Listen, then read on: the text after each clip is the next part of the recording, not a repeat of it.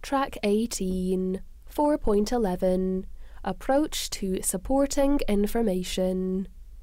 The intention is for case managers to use existing information, where possible, to support decision making.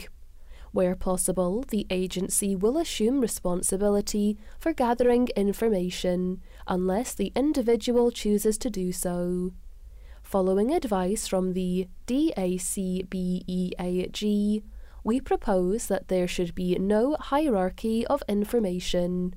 This means that the agency will give equal weight to supporting information that is most relevant in individual cases.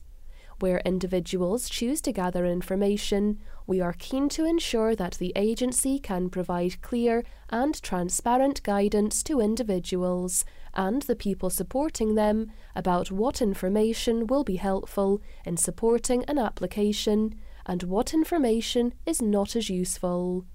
We would like to understand what kind of information people applying for disability assistance feel explains their condition in the best way and what information individuals and those who support them consider would therefore be most useful to case managers.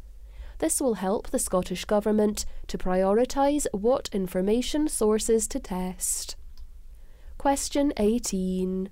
What types of supporting information would be relevant in assessing an application for disability assistance, e.g., social work report, medical report? In the 2016 consultation on social security in Scotland, there was strong support for the special rules that currently apply to terminally ill people to be extended to a wider range of conditions and illness. As a result, the Scottish Government carried out work with stakeholders, our experience panels, and the Disability and Carers Benefits Expert Advisory Group to establish how we could deliver this type of system. However, it was established that to remain consistent with our intention to enable disability assistance case managers to make robust, person centred decisions that consider the child or person concerned holistically, that we should not introduce this type of automatic entitlement to disability assistance. Such an approach would also be in tension with our intention to focus on the impact of conditions on a person's day to day life.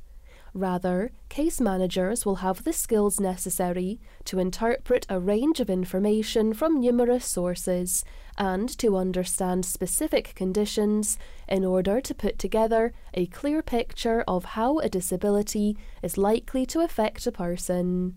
Our training will ensure that case managers carry out their roles in accordance with the Social Security Scotland values of dignity, fairness, and respect.